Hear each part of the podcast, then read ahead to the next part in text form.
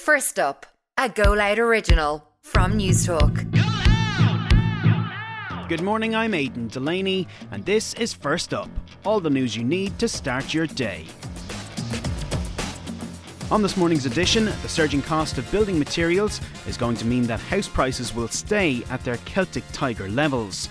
The government's being urged to rethink the proposed new levy on single use coffee cups. And sorry, guys, but tomato ketchup could soon become a rare commodity on our kitchen tables.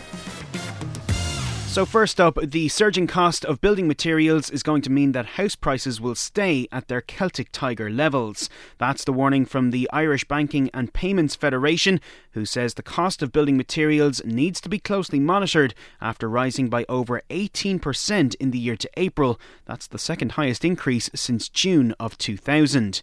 Brian Hayes is CEO of the Federation and says we need to keep an eye on it to prevent the costs from rising even further. We're now up to April of this this year in terms of new commencements, somewhere between 35 and 40,000. So we've managed actually uh, collectively to get housing supply up. That's why we need to keep a very sharp focus in terms of the inflationary pressures on, on labour and on materials within construction so that the figures don't go in the opposite direction. The government's being urged to rethink the proposed new levy on single use coffee cups. Retail Excellence says the 20 cent levy sends the wrong message on sustainability. It also argues that mixed messages are being delivered at a time when the cost of living is soaring and retailers and consumers just can't afford another levy.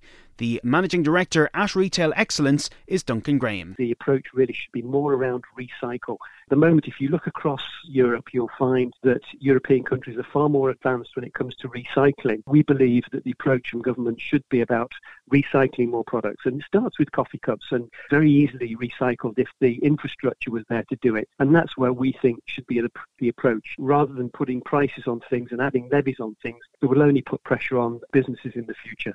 Boris Johnson is safe in his job for now after winning last night's confidence vote by a majority of 63.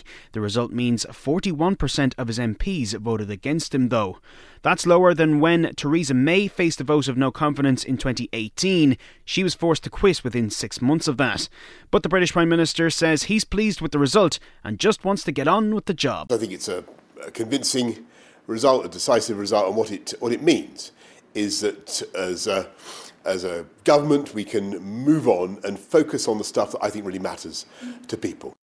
And tomato ketchup could soon become a rare commodity on our kitchen tables. Climate change is threatening to halve the global tomato harvest this century. The so called processing tomatoes used in the manufacture of the sauce are grown in California, Italy, and China. All those areas are at risk from global warming. And that's it for First Up on Tuesday, the 7th of June. I'm Aidan Delaney. Please start your day with us again tomorrow. In the meantime, you can check out all the news you need on newstalk.com. Talk tomorrow. Goodbye.